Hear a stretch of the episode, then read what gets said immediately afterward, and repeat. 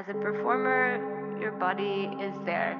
Hi, I'm Mad Kate, and you're listening to Sweat Sexuality, Work, Extraction, Art, Theatrics. Sweat is a series of conversations about performance and performativity of the sexual and sexualized body at work, where work is defined as the labor of survival, the labor of care, creativity, and capital A art. How exactly do we define our work? And how does that work entangle and circumscribe our sexual identities, our creative lives, and the ways in which we provide care? How do we perform tasks, acts of care, and identities? Anchored in our always already sexualized and racialized bodies, our complex intersectionalities, these conversations are about how we relate to our work and to each other through performance of work and creativity. I hope that they contribute to dialogues which normalize sex work as work and all work as deserving of respect, healthy conditions, and a living wage.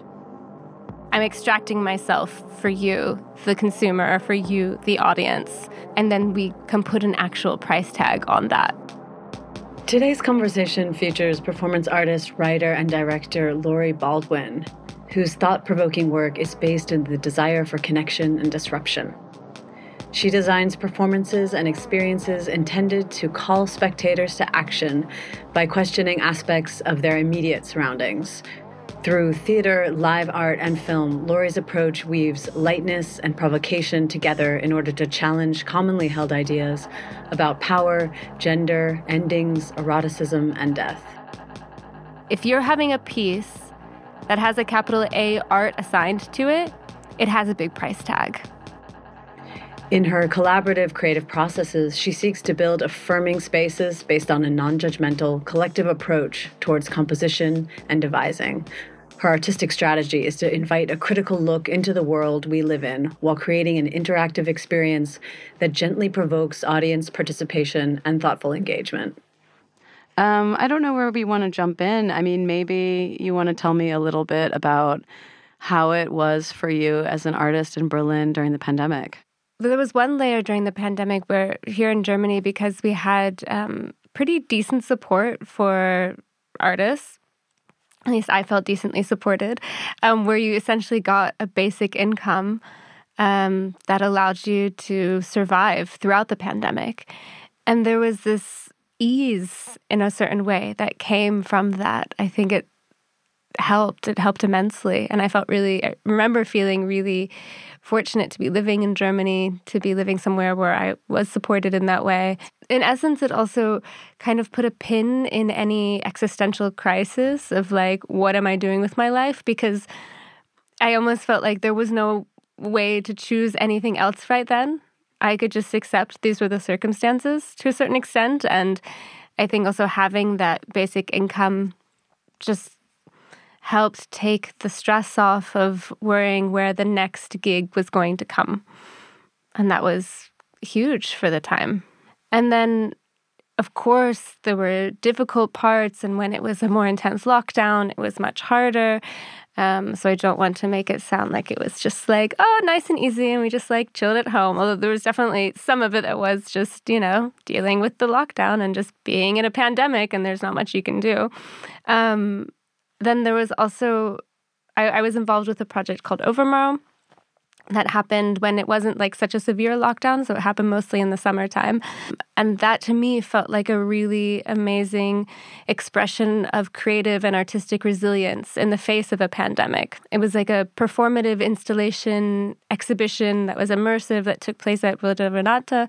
And a lot of artists were brought on board to essentially divide up the space, build these crazy installations, and then perform in them. And so audiences would walk through, and in each room, they'd have maybe a two to five minute performance interaction with a single or two performers in that space. And that felt really amazing to be a part of. It was like a playground because there was a lot of artistic freedom. You could really do whatever you wanted. And it allowed for a kind of performative interaction that actually I hadn't gotten to experience for a while of having this like one on one or one on three um, experience with an audience that was continually rotating and also with an audience that was really hungry for something and that was so excited to be given something um, because, you know, it had been a few months where everything was really closed. I mean, it was also completely funded by tickets. There was no state funding to make this thing happen. So it was really all like artist run.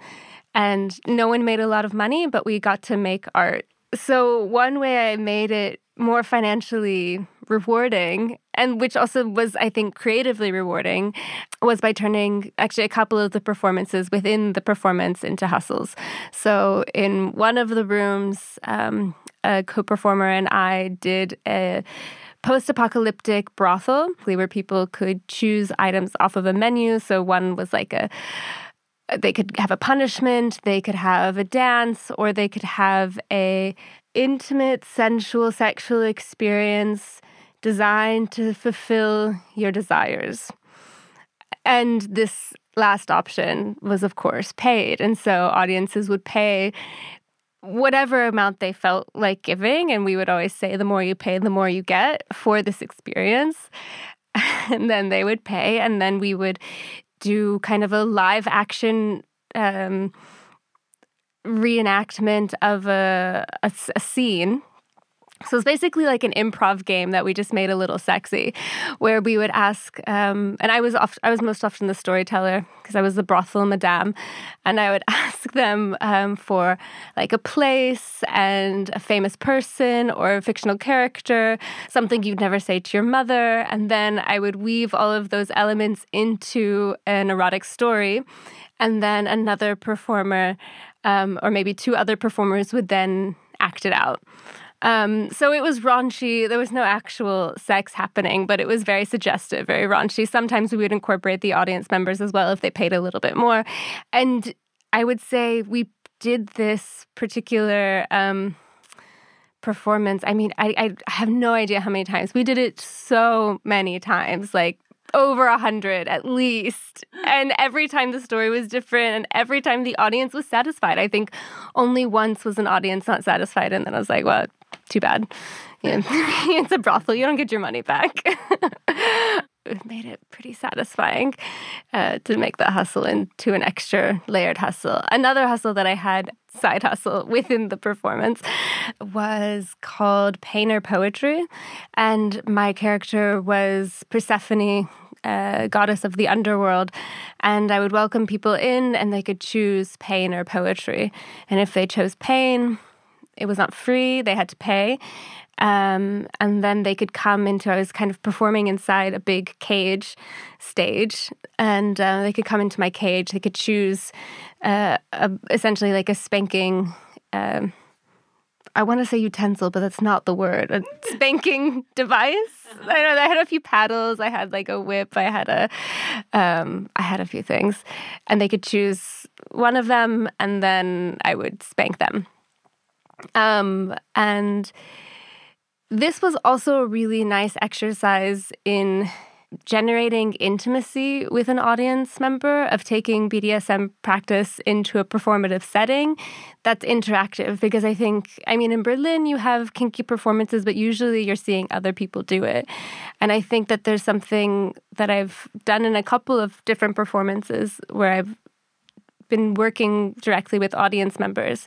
And for me, the most interesting part of that is the like element of consent and how I integrate a, a conversation about consent into the performance itself. And so I make it playful, but it's definitely consensual. And I make sure that that's really clear and that that's like a really intentional part of it. That's super interesting. What what like how do you establish consent with a with a stranger in that situation? I mean, it's pretty like it's it's by just looking at them, like making eye contact, and then like going through the basics of okay, so they can, you know, they choose the tool. Thank you. They choose the tool, the toy they that they would like, and then I'm pretty sure I gave them like the the traffic light system. Yeah. So I said like I'm going to you know, I'm going to spank you. Is here okay? And I would like maybe touch them where I was going to hit them. And then I'd say green is good.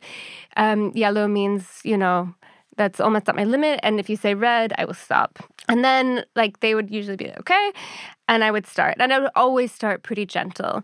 And then I would be checking in regularly, like, making sure that they were still happy. And then it's just a practice of, like, sensing the other person's energy and how far they're willing to go with you. And if it feels like they're interested in going further if it feels like they maybe are really done after like one hit you know i don't know. It's a negotiation. It's an energy exchange and it's a conversation. So and now that we're on the top of consent and where it uh, overlaps with my performance practice and another performance that i'm doing uh, right now called you me and death make three uh, together with Marta Carta. There's one scene where she uh, performs as a sheriff and she does like a lap dance to an audience member who she pulls up on stage in handcuffs and everything. And then she leaves them in handcuffs on stage with a whip in their mouth. And I come out, and inevitably, the audience member always takes the whip out before they're supposed to because you know they're you know they're so obviously supposed to just like sit there and wait till they've received further instructions. One should one should know this but you know they they always like kind of start to get up and take it out and then there's always a kind of there's usually a punishment for that which is spanking.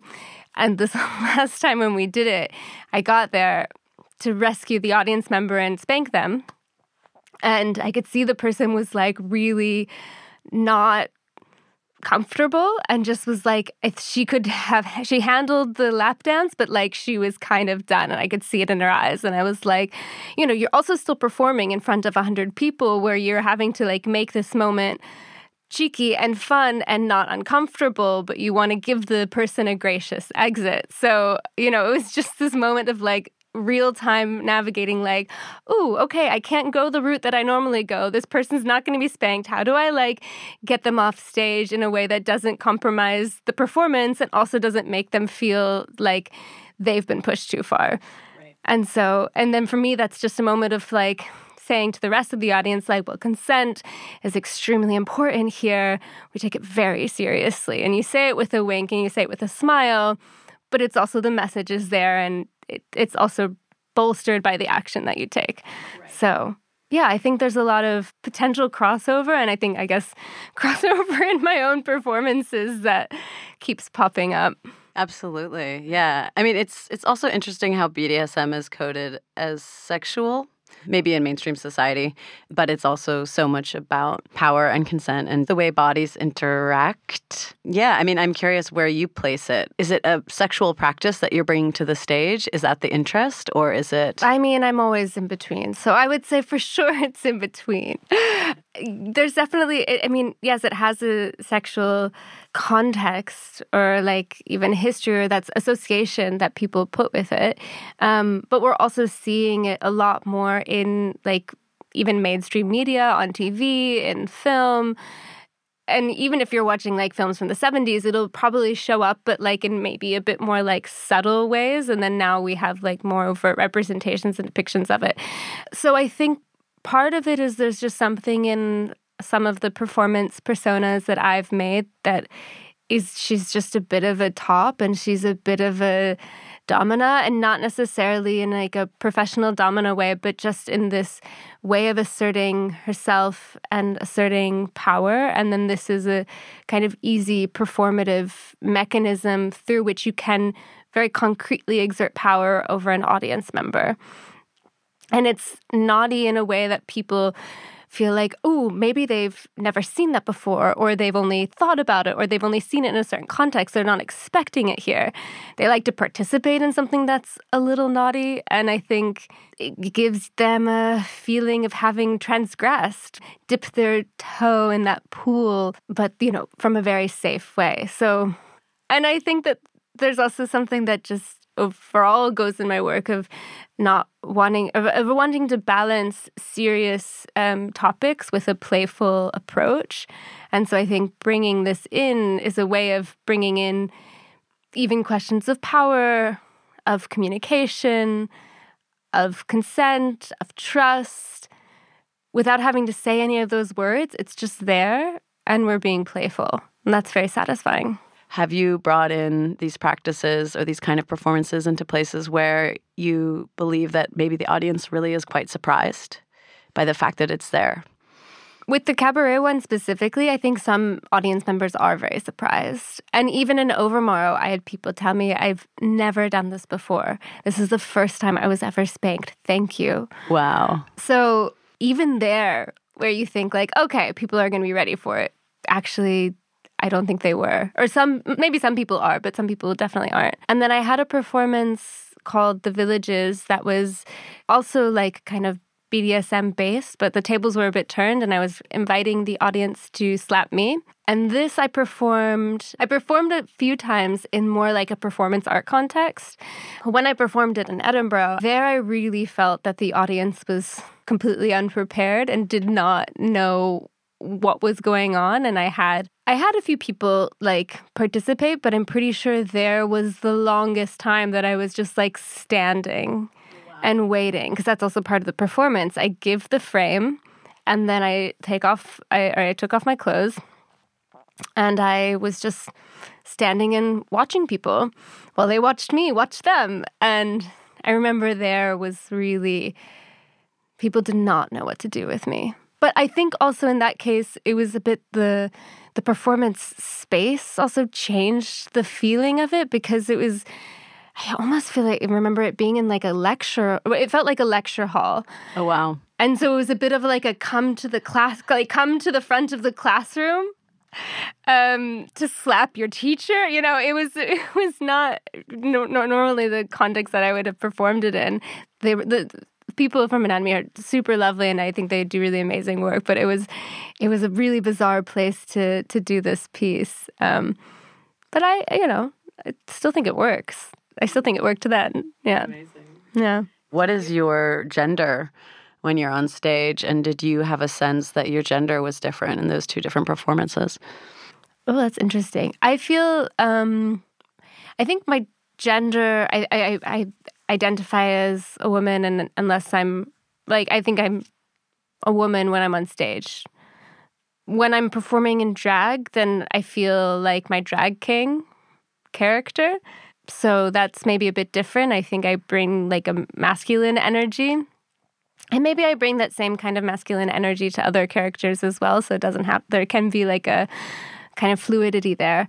Um, but at the time when I did this piece in particular, I was presenting a lot more androgynous than I do now. And so I think my gender was still perceived as female, um, but maybe like female with a question mark. and I also didn't like I don't think I wore any makeup. I was like it was very plain button down shirt, trousers. So it was a very like androgynous look. I'm not sure if that like impacted audience experience. I mean, I'm sure no, I'm sure it did because it would be very different if I were to go with my now blonde hair, red lipstick and heels and do this performance. That would change it somehow. I'm not sure into what. And I don't do the performance anymore. Um, actually, funnily enough, I, I stopped, well, I, I kind of reached my end with it.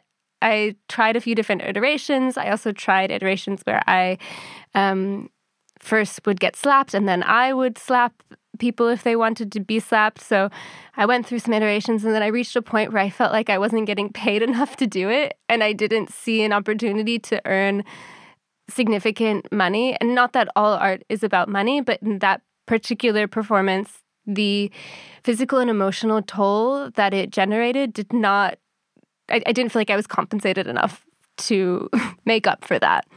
It got harder to do it many times. Right. And so I stopped and I was like, okay, this piece is done for now. Maybe forever. That's very interesting.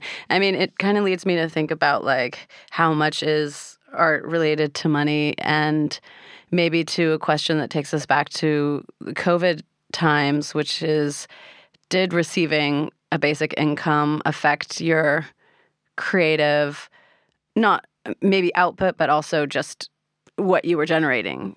I know. I don't think it actually did. I maybe it did, or maybe it would be different if I was still receiving that basic income now. I'm not sure if like over a long period of time, because realistically, it wasn't even that long that we received those the IBB grants. Right. Which was how much? Um, I don't remember. Do you remember? I guess um, the first one was 5,000. Yeah, 5,000 for how long? Oof. I mean, I want to say six months. That's actually nothing. Now I'm like, I know. I felt so well supported. And I'm like, wait a second, that's not that much. But it was still enough to take the edge off. And I think that that was, I mean, and especially during Corona when things were even more precarious because you didn't have, you know, gigs. But okay, back to your question of if it impacted my creative output. Well, another thing I did during Corona, I wanted to mention before, I applied for and received my first ever like big public funding to put on a performance. And it's funny because i i think a lot of other artists experience successful funding uh, during corona um, because there was a lot more money that was invested into certain grants. And then all of a sudden now we're experiencing that like surge in competition and a lot of people competing for less money. And that's really hard. And it's its own, I mean, that's like a whole, its own whole topic.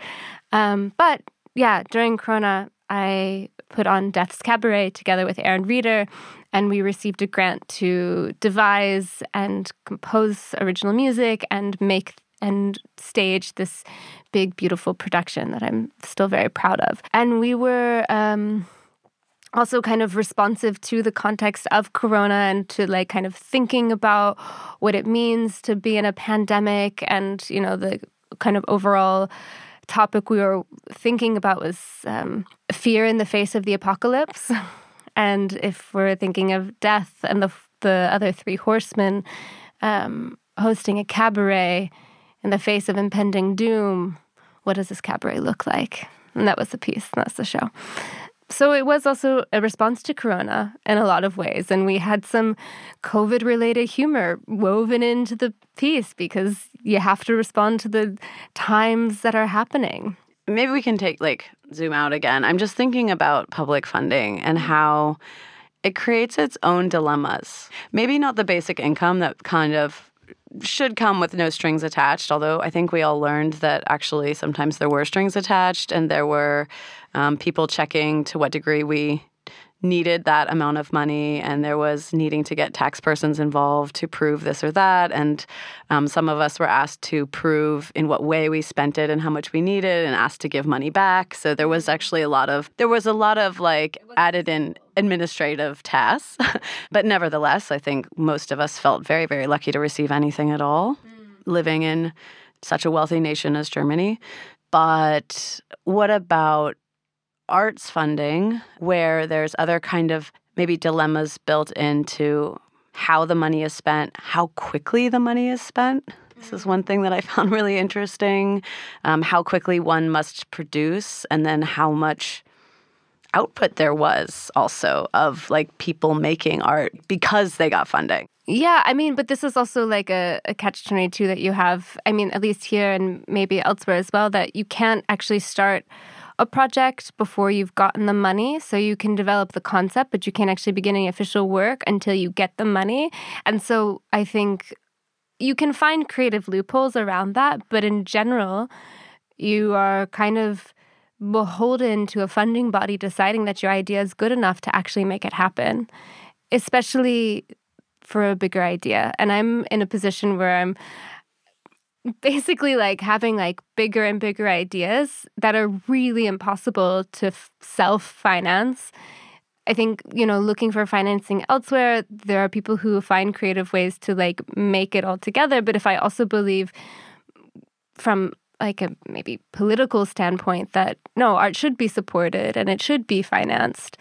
And I'm a little stubborn with that. And then I want to, and I believe in the work and I believe that it has, um, a, a resonance or a potential resonance with a wide audience, no, I think this is valuable. I think this should be funded. Then I'm going to keep on applying and then keep grinding and keep hoping that an, a jury will feel the same way that I do at some point. Um, but it also keeps you in a difficult position because you basically have to keep doing that until someone says yes. Um, and then it can feel stifling for creativity and it can feel very frustrating and it can feel very difficult. At the same time, I realize I'm in a very privileged position. I am choosing to be an artist. I still continue to wake up every day and choose um, this life that I'm doing and that this is one of the challenges that comes with it. But at the same time, it's an industry that's really characterized by um, constant cycles of rejection. Yeah. And that's brutal. Like, there's not a lot of other industries where you are essentially constantly applying for a job and constantly getting told no. Sorry, it was really good, but we've had a lot of applicants. You know, like but constantly. It's not that you're sitting in a job and maybe you want a different one or you get laid off from your job and then you receive money for being laid off and then you apply for more.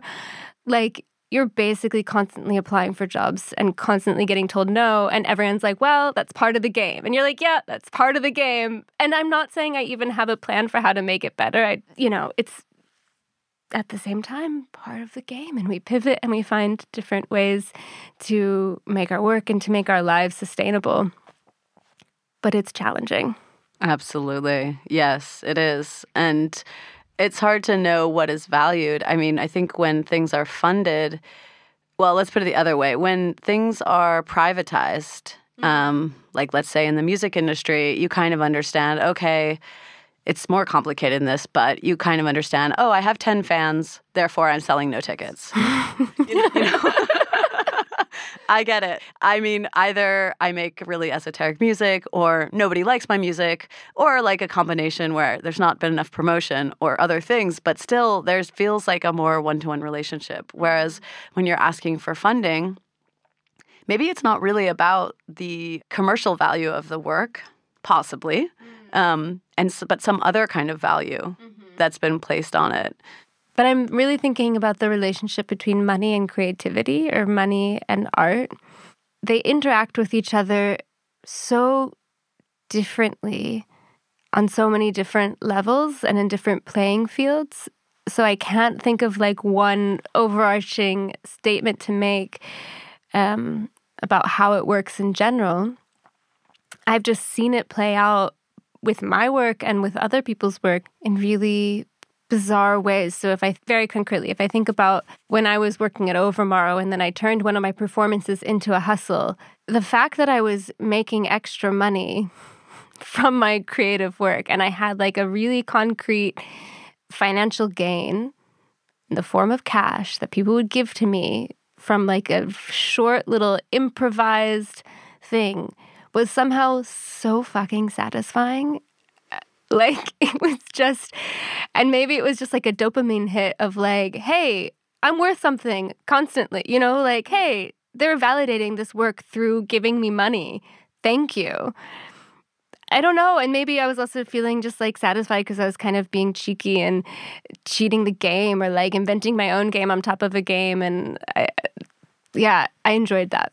Um, but there was just a direct, um, relationship between audience and performer, between consumer and product or the pro- the thing that I was producing that I found um, creatively inspiring.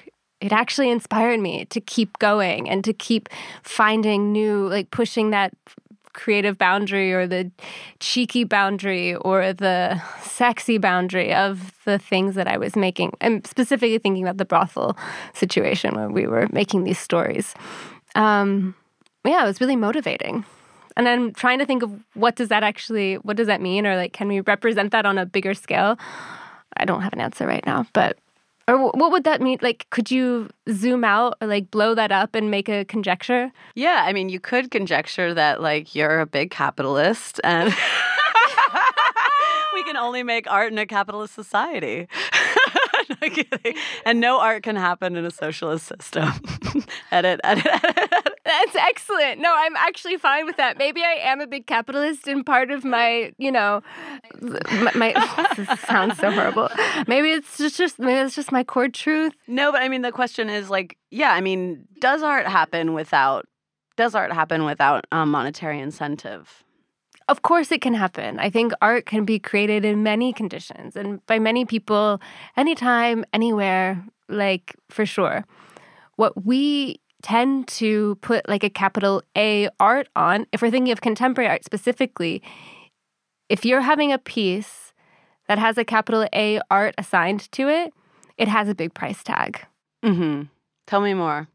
So if we're thinking about successful capital A artists, they generally speaking have a pretty high floor price.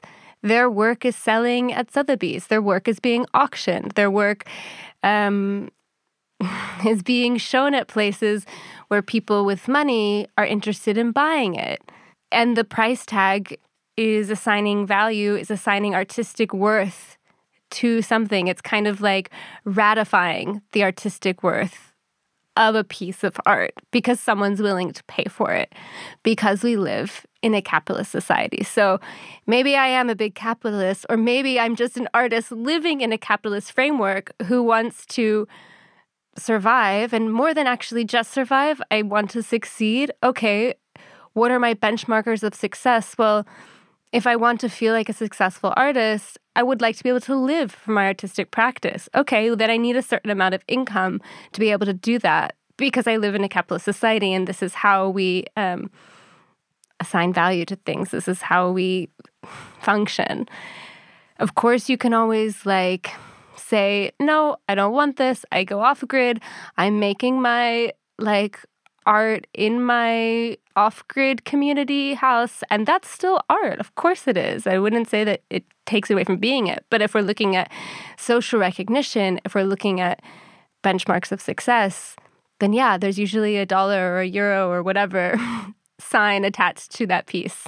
Yeah, I think that's very true. I think it's also weirdly also not attached, mm. like it's sort of made invisible.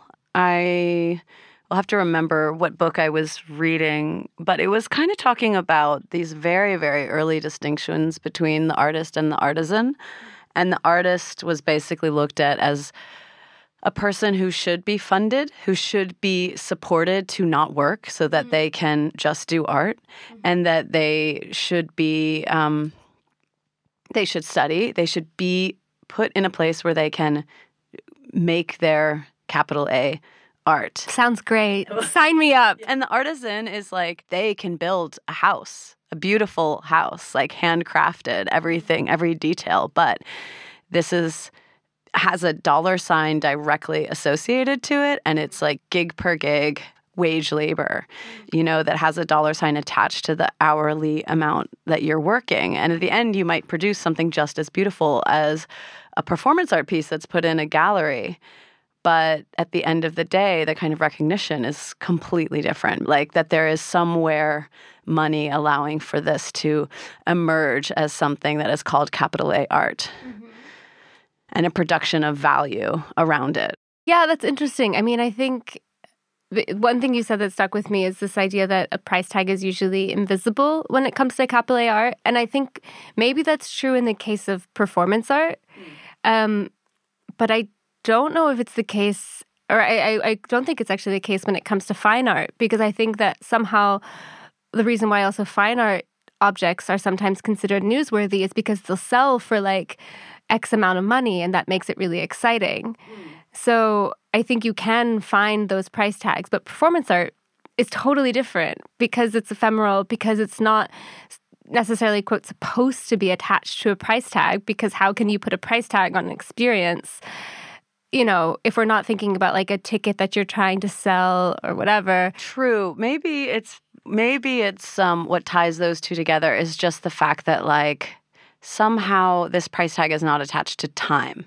Mm-hmm. Like when I think about a painting that sells for millions, no one's going, is it worth um, a million dollars an hour? You know, or, or like how long did it take them to make that? Can we break that into an hourly wage? No one's doing that, right? Which, which I uh, which I often get asked, like, "Oh, it's only a five minute performance. Don't you think you can do it for 150 euros?" As though it just takes five minutes. It just takes five minutes of my life, or that it's at all tied to time. Um, it's a great segue into the performance that OONA and I did at Art Basel. Yes, because we have here the intersection of auction, of fine art, of performance art, and an inflammatory price tag, and then that caught attention.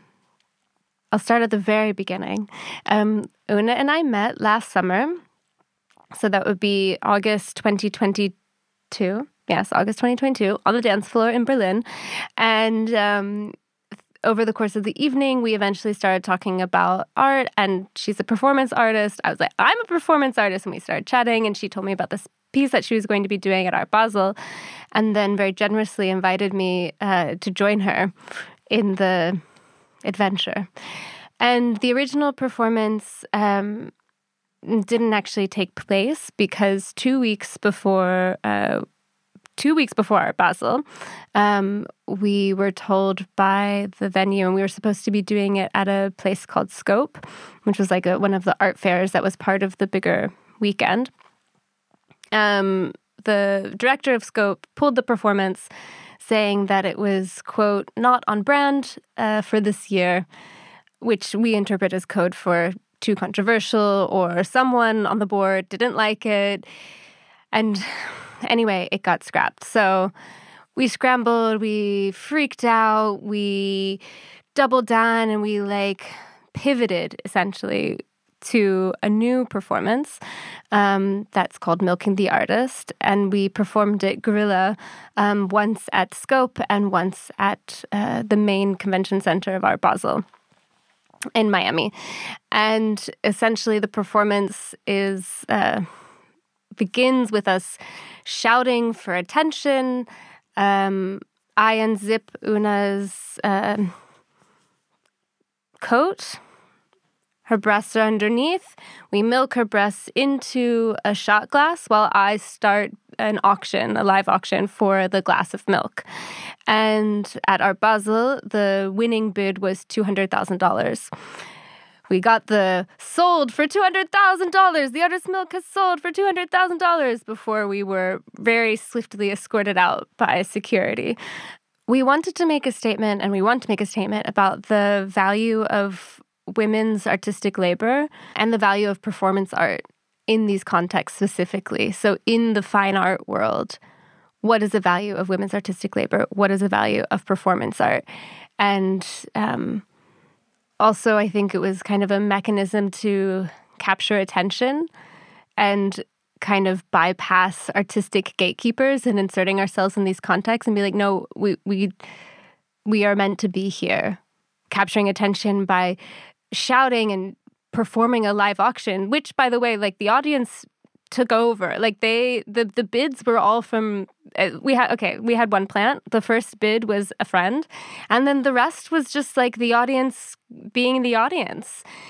Were any of those bids genuine? Like was someone actually willing to pay 20,000, 25,000 for this glass of milk? I don't know, maybe. So they they understood it was a performance. This is where it's a question mark for me. So I think people understood it was a performance. I think some people thought it was a real auction.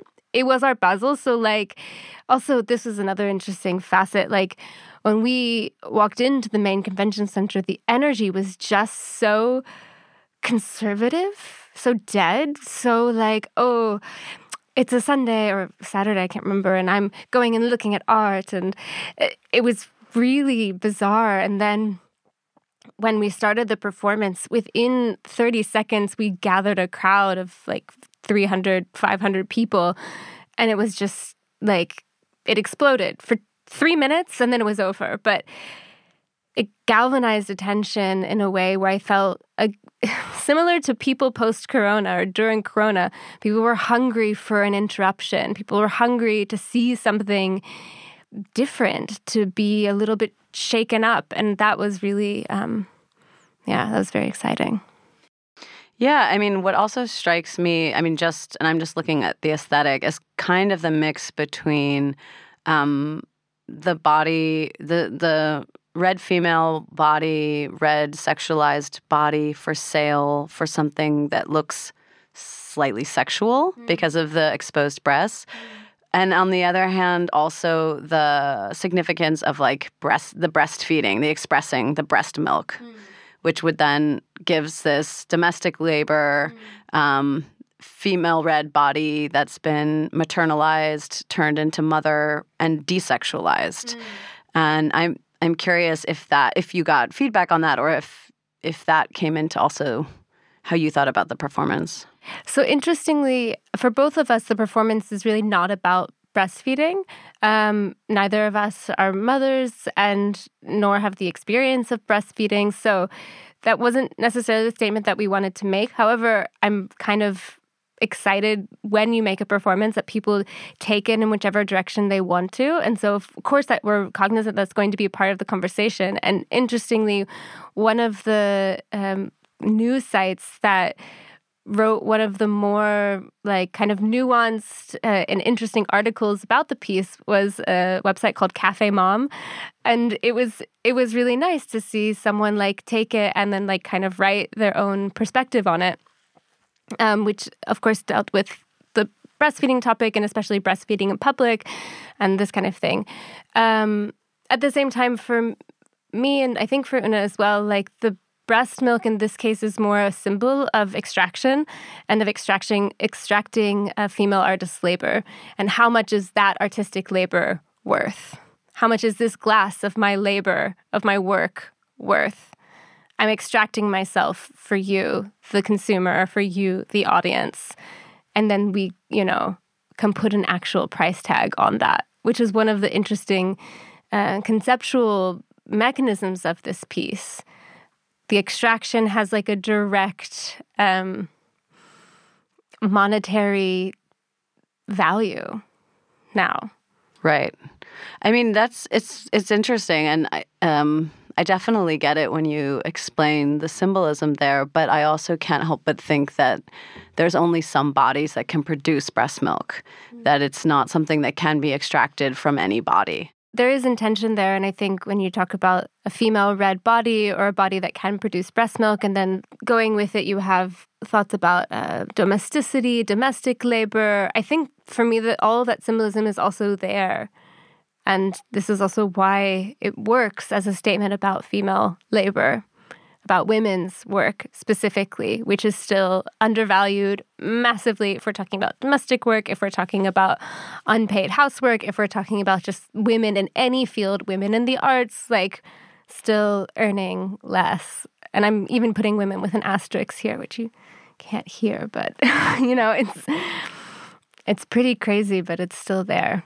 And so I think that's why it's feels important. It feels feels relevant to be making art that deals with these topics in a subversive way, in a very direct way, in a way that I hope is easily accessed by audiences, whether an audience there or an audience that saw it on TMZ or read it about it in the Daily Mail. Like, I think that the intention is pretty clear.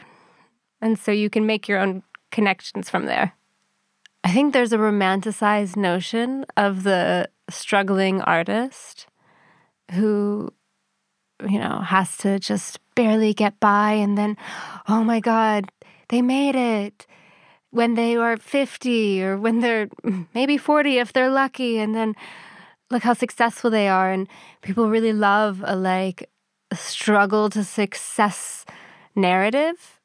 Um, and I myself like fantasize about it. I'm not gonna lie. There's there's a fantasy there and there's a reality that I see happening around me too. So so there's like this one narrative. At the same time, I'm very conscious that I have chosen this life. Like I said, I choose this life.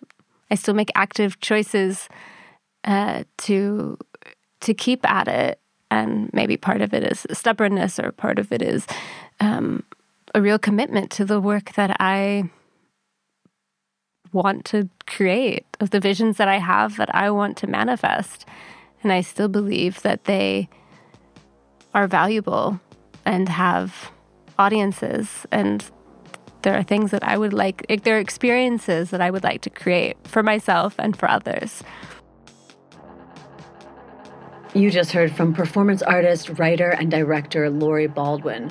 Through theater, live art, and film, Lori's approach weaves lightness and provocation together in order to challenge commonly held ideas about power, gender, endings, eroticism, and death. You can read more about her and her upcoming work in the show notes. I'm Mad Kate, and you've been listening to Sweat, a series of conversations about performance and performativity of the sexual and sexualized body in work. The theme music was composed by me and features the voice of performer and actress Lori Baldwin. Sweat airs every second Tuesday of the month at 13 hours Central European Time on Colaboradio Free Radios Berlin Brandenburg broadcasting on 88.4 FM in Berlin, 90.7 FM in Potsdam, and streaming online at fr-bb.org.